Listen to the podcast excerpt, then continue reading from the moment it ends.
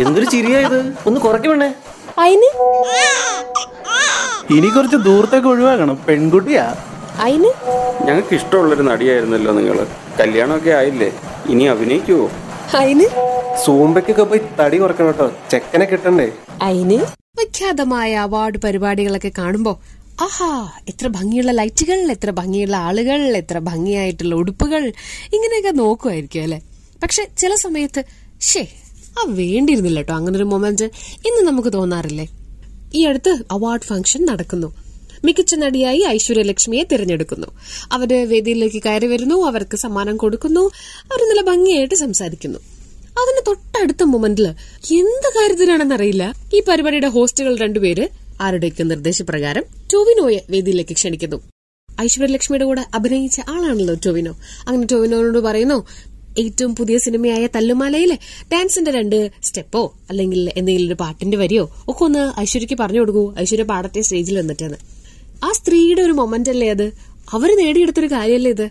അതിനെ ഹൈജാക്ക് ചെയ്യാൻ എന്തിനാ ഒരു പുരുഷനെ അങ്ങോട്ട് വലിച്ചു കയറ്റുന്നത്? ആ സിറ്റുവേഷൻ ടൊവിനോ കുറച്ചുകൂടി ബെറ്റർ ആയിട്ട് കൈകാര്യം ചെയ്തു. സ്റ്റേജിൽ അങ്ങനെ പെർഫോം ചെയ്യുന്ന ഒരാളല്ല താനെന്ന് പറഞ്ഞ് ടൊവിനോ വിനയ പുരസരം അവിടെ നിന്ന് ഇറങ്ങിപ്പോയി. ചില മൊമെന്റുകളിൽ നമുക്ക് തോന്നും "ആ, ശരിയാ എല്ലാ മനുഷ്യന്മാരുടെ ഉള്ളിലും ഒരു ഫെമിനിസ്റ്റ് ഉണ്ടെന്ന്. ചില ആളുകളുടെ മൊമെന്റുകൾ ഹൈജാക്ക് ചെയ്യാൻ അവർ ഇഷ്ടപ്പെടുന്നില്ല എന്ന്. ശരിക്കും ആണുങ്ങൾക്ക് ഫെമിനിസ്റ്റ് ആയിരിക്കാൻ പറ്റില്ലേ? എന്താ പറ്റാണ്ട്? എല്ലാ മനുഷ്യനും ഫെമിനിസ്റ്റുകളായിരിക്കണം അല്ലെ? പക്ഷെ Simone de Beauvoir the second sex എന്ന പുസ്തകത്തിൽ പറഞ്ഞിരിക്കുന്നത് ജനിതകപരമായ കാരണങ്ങളാൽ ആണിന് അങ്ങനെ ഫെമിനിസ്റ്റ് ആവാനൊന്നും പറ്റില്ല എന്നാണ്. പേട്രിയാക്കി അഥവാ ആൺകോയ്മ പൂർണമായി ഒരാണിൽ നിന്ന് ഒഴിവാക്കിയാൽ മാത്രമേ അവർക്ക് ഫെമിനിസ്റ്റ് ആവാൻ പറ്റുള്ളൂ. എന്നാൽ അതാണെങ്കിൽ അത്ര എളുപ്പത്തിൽ പോസിബിളും അല്ല എന്നാണ് അവരുടെ ഒരു നിരീക്ഷണം കേട്ടോ. ശരിക്കും പുരുഷന്മാര് സ്ത്രീകളെ സഹായിക്കുകയോ സ്ത്രീകൾക്ക് അനുകൂലമായി സംസാരിക്കുകയോ ചെയ്യുമ്പോൾ പറയും അവൻ പാവാടയാണ് കേട്ടോ അല്ലേ അങ്ങനെ കേട്ടിട്ടുണ്ട് ഒരു വാക്ക്. എന്തൊരു ഡിസ്കസ്റ്റിംഗ് ആണല്ലേ? അമേരിക്കൻ സോഷ്യോളജിസ്റ്റ് ആയിട്ടുള്ള മൈക്കൽ കിമ്മൽ പറഞ്ഞിട്ടുള്ള ഒരു കാര്യമുണ്ട്. ആണിന് മൂന്ന് ഘട്ടങ്ങളുണ്ട്. Pro feminist masculinist and anti feminist ആണുങ്ങളിലെ pro ഫെമിനിസ്റ്റുകൾ വിചാരിക്കുന്നത് സ്ത്രീകളുടെ ഉന്നമനം എന്ന് പറഞ്ഞാൽ അത് ആണുങ്ങൾക്ക് ബെറ്റർ അതാണ്. സ്ത്രീകൾ നല്ലോണം ശക്തരായി ജോലിക്കൊക്കെ പോയി തുടങ്ങിയ ആണുങ്ങളുടെ ബാധ്യത കുറച്ചൊക്കെ ഒന്ന് ഒതുക്കാൻ പറ്റും എന്നൊക്കെ വിചാരിക്കുന്നവർ. അടുത്ത ടീമാണ് മാസ്കുലിനിസ്റ്റുകൾ അതായത് ആയിരത്തി തൊള്ളായിരത്തി പതിനാലിൽ ഷാലറ്റ് പെർക്കിൻസ് ഗിൽമാൻ എന്നുള്ള ഒരാളാണ് മാസ്കുലിനിസം എന്ന വാക്ക് ആദ്യമായി ഉപയോഗിച്ചത്.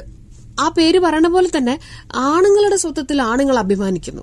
പെണ്ണുങ്ങൾക്ക് വേണ്ടി ആരെങ്കിലും എന്തെങ്കിലും സപ്പോർട്ടീവായിട്ട് പറഞ്ഞാൽ സ്ത്രീക്കും ഇല്ലേ അവകാശങ്ങൾ എന്നെങ്ങനെ ചോദിച്ചാ അയ്യേ അവ പാവാടയാണ് കേട്ടോ എന്നങ്ങോട്ട് പറയും. ഈ പാവാട എന്ന് പറഞ്ഞ അടിപൊളിയായിട്ടുള്ള ഒരു ഉടുപ്പാണ്. പക്ഷെ ആണുങ്ങൾ പാവാട എന്ന് പറയുമ്പോൾ എന്തോ ലേശം താഴ്ത്തി കെട്ടിക്കളയാം എന്നൊക്കെയുള്ള ഉദ്ദേശത്തിൽ അത് ഉപയോഗിക്കുന്നത്. അടുത്ത ടീമാണ് ആന്റി ഫെമിനിസ്റ്റ് അവരെ പറ്റി പ്രത്യേകിച്ചായിട്ടൊന്നും പറയേണ്ട ആവശ്യമില്ലല്ലോ.